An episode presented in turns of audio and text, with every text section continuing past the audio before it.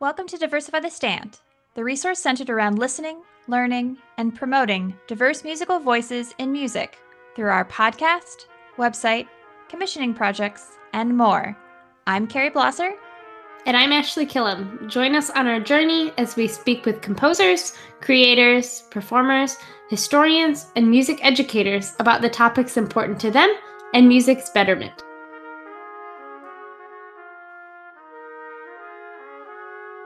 We are so excited to welcome our guest today to talk to Kate Nishimura is a Canadian composer based in Waterloo, Ontario. Her music, often inspired by nature and influenced by minimalism and pop music, has established her as a prominent voice in the concert band community. Kate's music has become increasingly popular among educational music programs, as well as within the professional new music scene, with new works being regularly commissioned and performed by ensembles and individuals around the world. We are so excited to talk with you today. Thank you for having me. Thank you so much for joining us. Um, we wanted to start off with kind of asking um, you kind of have your your formative start as a performer, and we'd love to um, for you to share with us how that impacts your creative process now as a composer and performer in a lot of different idioms. Yeah, for sure. Um, I think you know when I started playing music as an as an individual, but also as part of an ensemble when I was in elementary school and middle school. I think back to that a lot as I'm working as a composer now. It helps to inform my perspective. I think as the person to create the music that people in that position now are able to play. Um, you know, I think any composer who's never played in the kind of ensemble that they're writing for is at a disadvantage at least in some way because i see it as being you know i remember what it was like to be playing the bass clarinet in the center of the ensemble in the center of the band and thinking about how boring it was to just have to play whole notes the whole time and you know never get the melody. So that really informs the kind of music that i write when i'm working with let's say a piece for middle school band. Now i'm thinking about how can i keep all of these people engaged and interested in what they're doing. And you know of course somebody has to play the whole notes. Somebody has to play the bass line someone has to rest at all times you know. But uh, i like to be as equitable as i can be in thinking about that because i know what it's like to be in the shoes of you know the low winds uh, of an ensemble. And similarly my experience as a teacher as a conductor really helps me to keep those things in mind when I'm writing music that I know is going to be studied by by a conductor. And I, I make sure to put notes in the piece so that they can understand what my intention was behind the piece what my inspiration was so they can then share that with their students or with their musicians. I try to be as clear as possible in my scores and parts um, because I know what it's like to be on the podium. I know what it's like to be in the chairs. I know what it's like to be in the audience. And I think that just thinking about the perspective of everybody who's involved in the music making process is helpful um, you know for me as a composer it makes me better at what i do to just remember what it's like to be the people that are involved so something that's been a little more popular this year flexible works and adaptable works. And you have one piece, Into the Blue, that's this four part flexible piece. We'd love to hear your thoughts on starting, I mean, writing a flex work as a composer and some of the challenges when you don't necessarily know the instrumentation you're writing for. Yeah, absolutely. It is a whole other world for sure. Um, I actually have two flex pieces ne- available now since we last talked. I released another one uh, called Alpine Meadow, and it was arranged for flex band by my friend Caitlin Bove. Uh, so the whole process of creating an arrangement for flexible band or flexible ensemble uh, of an existing work is a little bit different from creating an original flexible piece, a piece that was designed for that purpose you know all along compared to something that existed in my mind one way and i'm now adapting it to, to be something else. Uh, i think those processes are a little bit different. Um, basically you know it involves in either case a little bit of a release of control. Uh, not that being a composer is about being controlling in any way, but I think uh, I do have a, a vision um, of what a piece will feel like and sound like and look like and the overall experience that I'm able to curate through, you know, assigning specific melodies to specific instruments or voices and deciding on which instruments will best represent the color or the mood or or whatever it is that I'm trying to represent.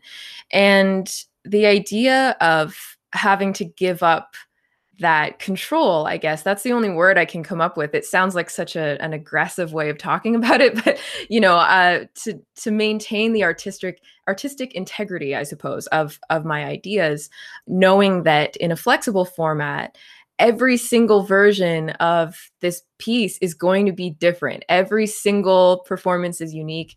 And uh, i've had to wrap my head around embracing that uniqueness and being really excited about the idea that every single time anyone approaches this piece it'll be different. And you know how exciting is that? How cool is that that it's fresh and new every single time?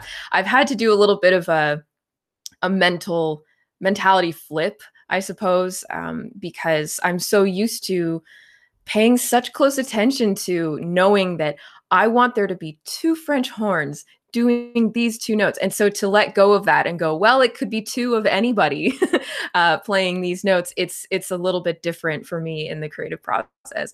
Um, i'm working on i'm just finishing up my first original piece for flexible ensembles so I like this better, I think, um, than taking something that exists and creating a flexible version of it. I think I'm enjoying the process more of creating something brand new that was always supposed to be done in this format because I can think more about it as almost like composing for a choir, uh, just just really taking an SATB kind of structure and knowing that these are the melodies, these are the supporting roles, um, here's the rhythmic drive that's going, you know, and uh, going into that process knowing that it's going to be different every time really changes the way that I write it in the first place um, you know and keeping things a little bit more open-ended.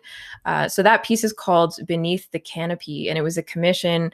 So it's not available yet at this very moment but as soon as the commissioning ensemble plays it then it'll be available to others. And i really enjoyed that process. So as as much as it's been a bit of a mental game for me to figure out how I feel about all of this.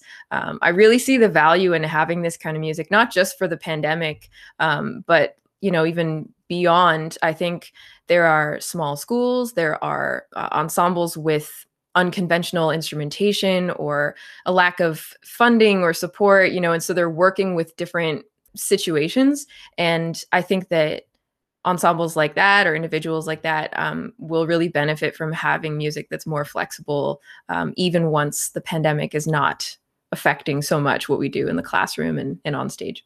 Yeah, absolutely. I taught middle school, high school band for a little while before I do what I do now. But uh, it's it was always a challenge when I was trying to find pieces for a really small school, kind of in the middle of nowhere, and everyone was at a different level. So um, I know those will be very valuable to a lot of people. yeah, exactly. Um, so you self-publish all of your works, and we'd love to ask you like your decision to do do that specifically, and then as well you write a lot of compositions for younger works. So we'd love to hear kind of your choices in doing that, how that kind of evolved, and maybe some if there were some maybe obstacles in the way for yourself or for other people that are interested in doing uh, similar things. Yeah, for sure. Uh, I chose to self-publish my music mostly because it was the only option that that really felt right for me. Um, I I know that there are lots of uh, big publishing companies out there that are doing a lot to expose new music to new audiences, and I really see the value in working with uh, an organization that can represent you and can help to get your music in in the hands of the right people and you know there are a lot of pros and cons i think on both sides of of this scenario but for me self-publishing means that i get to stay as connected as possible with the people who are bringing my music to life. And so i i think about the idea of um, people purchasing my music but not knowing about it you know that i might not find out who these people are um, and that makes me sad. That makes me feel like i'm missing part of the equation because for me as a composer i rely so heavily on performers um, to to bring my ideas into the real world. Otherwise they would just live in my mind. Uh, so i think the the exchange between composer and performer and audience and listeners you know i i really value that. So i think um, self publishing is one of the ways that I can really maintain that close connection.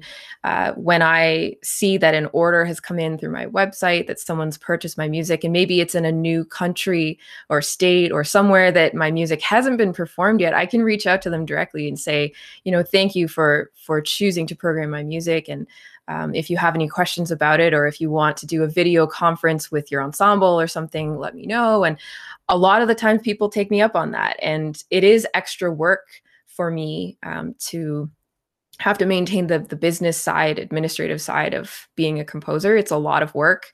Um, and i think that's maybe the trade-off for some people in working with an organization who can take all of that work off their plate and they can just focus on creating. I really see um, you know i can see that side of it as well. Uh, but i think for me just having that priority in mind that i want to stay connected with the people that are playing my music. Um, I want to set the example for students and teachers and everybody um, that you don't have to do things the way they've always been done. Um, and the easy way or the more obvious way is not always the best way. Sometimes it is. Um, but for me, it really wasn't. And so I created a way that, you know, a path for myself that felt better than the options that were in front of me and i also get to keep more of my money. That's you know another side of self-publishing too of course is that uh, the average you know cut that a composer makes is is not very much when going a traditional route. So i think it's important just to show people that there are other ways of of making this work. Um, none of them are easy uh, but for me this is what feels good. So on the note of writing for younger ensembles or educational ensembles um, i was a teacher first. Uh, i have an undergrad in music education and uh, before i realized that my dream to be a composer could be a real thing i sort of had to convince myself that um, there might be other options that would still check some of the boxes for me in terms of living a fulfilling life. So I had my mind set on I'm going to be a music teacher, I'm going to be a band director, and that will allow me to write music for my students arrange the pop songs that they like for the instrumentation that we have you know i kind of i made it make sense for me um, and i did that for a couple years and I, I really loved it um, and so in in making the decision to go full time as a composer i knew that it was important that i maintained that identity for myself as well that being you know a former middle school band director being an educator in my in my mind in my heart um, you know it's important i think that i stay true to that in some way. And so writing music for those kinds of communities makes me feel like i'm still able to reach people in that stage of musical development. I'm still able to make an impact on young musicians and uh, show, you know, their adults and their communities that music is important. And um, I think as much as it was hard to leave that whole world behind, I haven't really left it behind because I think my reach is even greater now than it would have been if I had continued doing that. So I've found kind of a perfect hybrid now of of the things that are important to me. So that's why I do that. Speaking of that perfect hybrid, we're going to listen to Kate Nishimura's Alpine Meadow, which was recorded completely virtually with some of her friends and colleagues.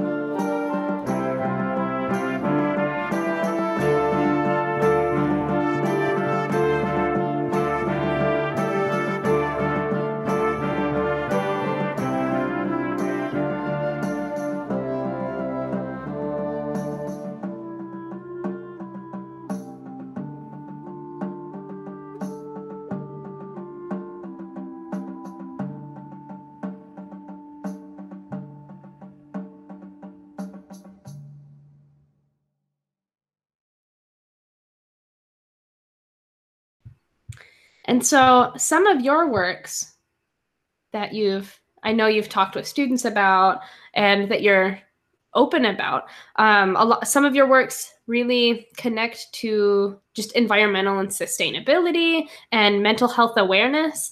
And you use your music to advocate for that, which is pretty unique. Um, could you talk a little bit maybe about some specific pieces or just how how that all came to be? Sure. Um, yeah, I think you know environmentalism is just really important to me. It always has been. Uh, I can't think of a time in my life when nature wasn't the most important thing to me, other than music. Um, and I think they really go so well together. I'm inspired by nature. I love to go to new places and um, really experience what it's like to be in a different kind of environment.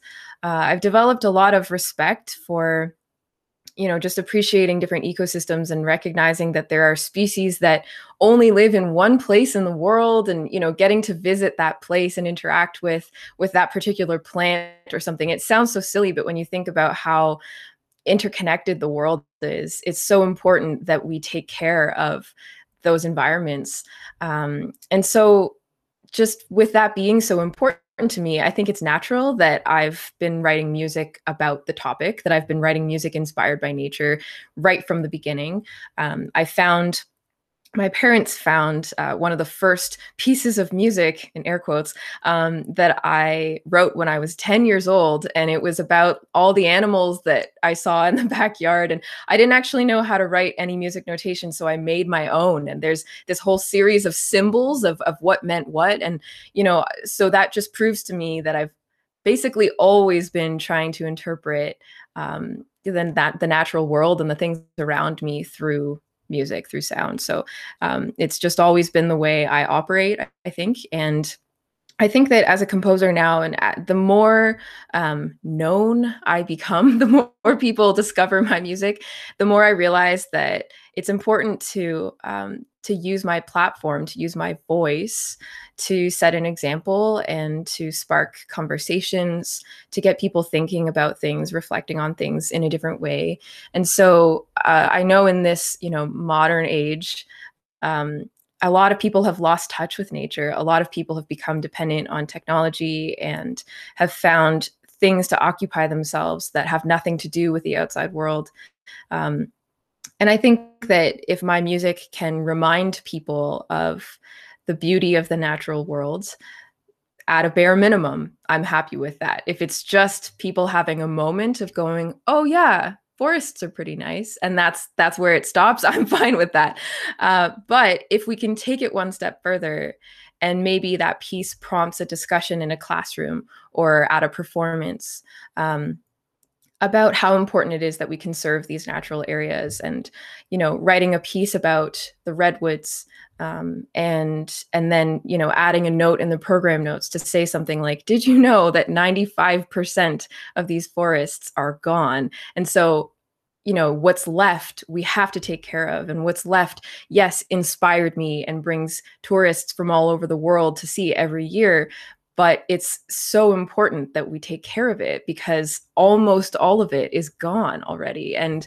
you know just starting to get people to think about these things if i have the opportunity to be part of that to influence the way people shift their perspective on the natural worlds on taking better care of it being more sustainable making some choices intentionally to protect the world that we call home you know um, that's a real privilege i think for me to be able to influence those kinds of reflections and and actions as well.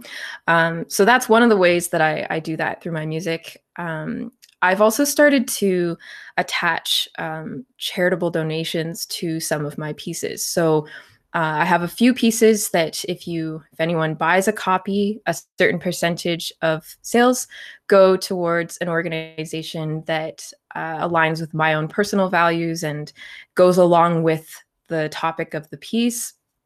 Um, and so I think and it's it's out of my own money. It's not like i increase the price you know to accommodate for that. It's i've chosen to give a portion of the money that i make on these sales um, to an organization that i think is important in, in, doing the work that i'm not able to single-handedly. So um, that's one of the ways that i contribute uh, to that as well. And on the note of mental health, um, you know, it's it's similar. I think we all have mental health. We don't all necessarily have mental illness, but um, we all have mental health, and I think it's important that we speak more openly about it and start to uh, remove some of the stigma and just open up a dialogue around things that are more common than we probably think.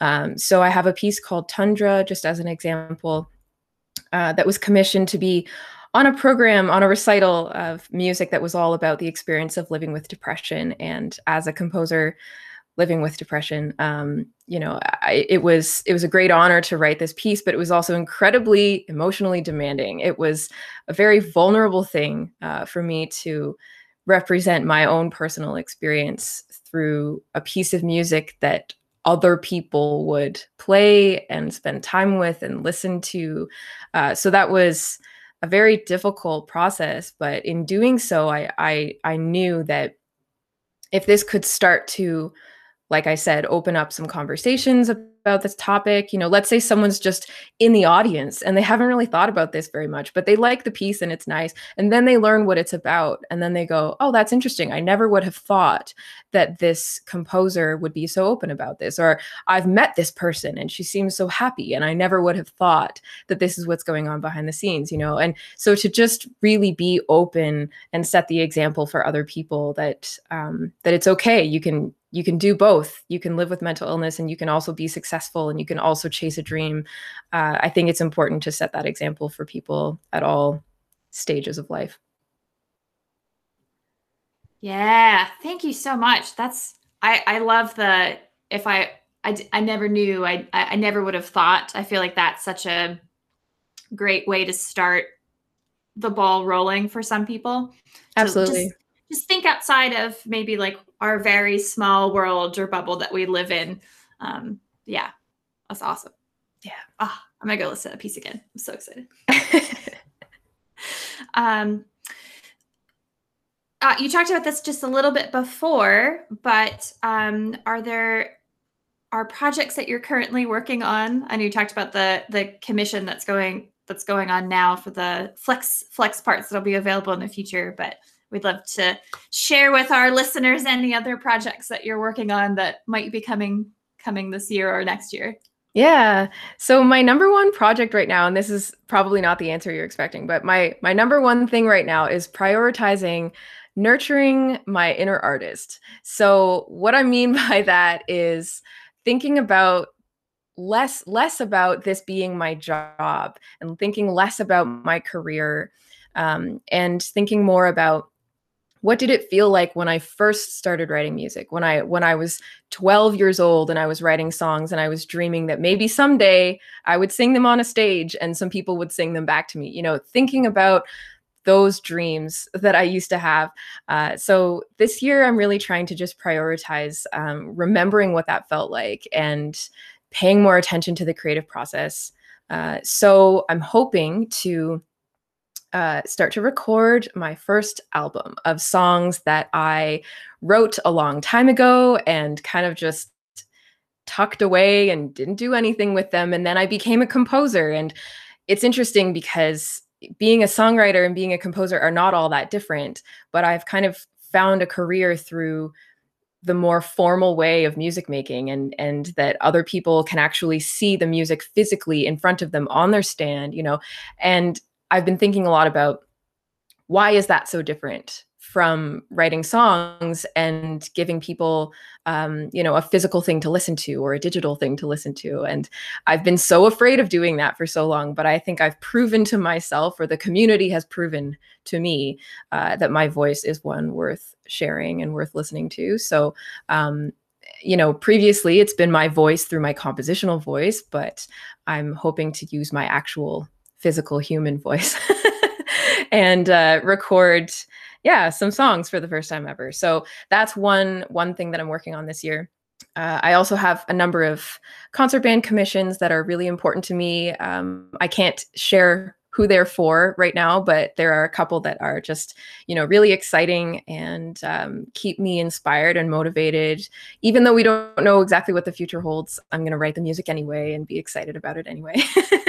uh, and the other thing is, I'm actually going to be joining a friend of mine in hosting a podcast of our own. I've been um, really excited to be a guest on several podcasts like this one and I really enjoy just speaking to people about music. So this will be a new adventure for me um, on on the other side of the interview process asking the questions as opposed to answering them. Um, so that's that's another thing that's kind of on the go for me right now. The podcast is called the band room. Excellent. We'll make sure that we link it. And then, are there any, besides your new podcast, are there any resources you'd like to promote, get out into the world, either like your resources or things you've found useful? Sure. Um, one that comes to mind is And We Were Heard. Uh, and I'm sure this is familiar to people in this community. If it's not, uh, definitely go check it out. Um, they are an organization that essentially plays matchmaker between composers who have written music and need to get a recording and ensembles who are willing to be part of that process and help to create recordings for uh, underrepresented composers. And I think that that's just really good work. Uh, it goes along really well with what the two of you are doing with your project as well. And um, you know, the more people that are on board with this mission to change the way people think about what contemporary music is and what uh, wh- what composers look like and things like that. I, I think the more the merrier in this um, group. So that would be one. Uh, I'll also just give a shout out to some of the organizations that my pieces benefit through the sales of my music.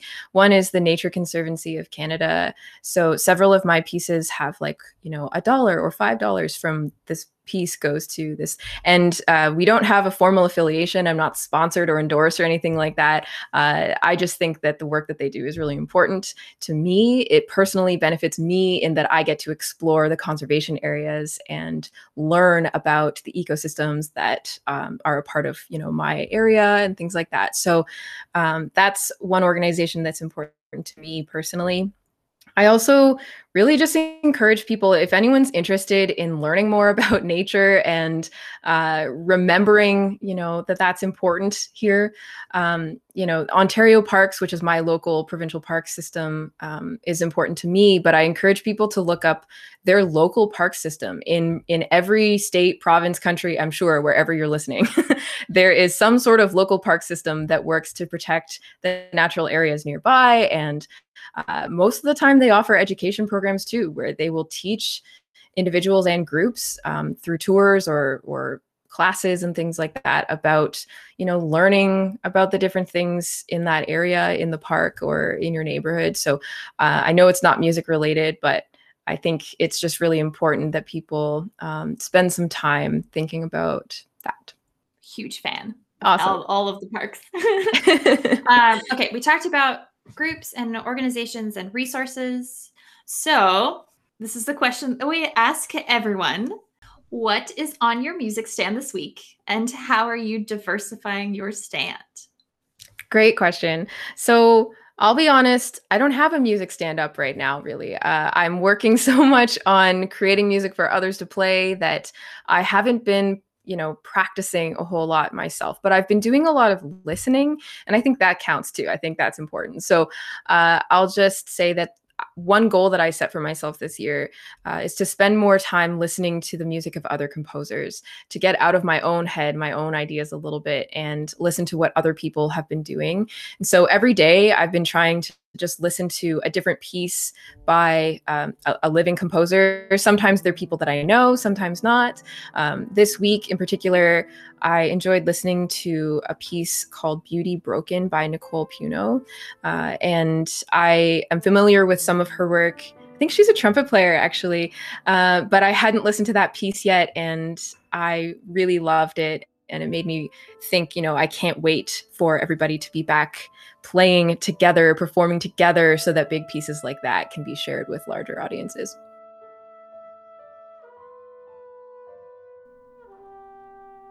To find out more about Kate Nishimura and her music, check out the podcast description and also our website for links to more information about Kate. Thank you so much for listening to Diversify the Stand. I'm Ashley. And I'm Carrie. If you'd like to support us and our projects, check out our Patreon, www.patreon.com forward slash diversify underscore the underscore stand.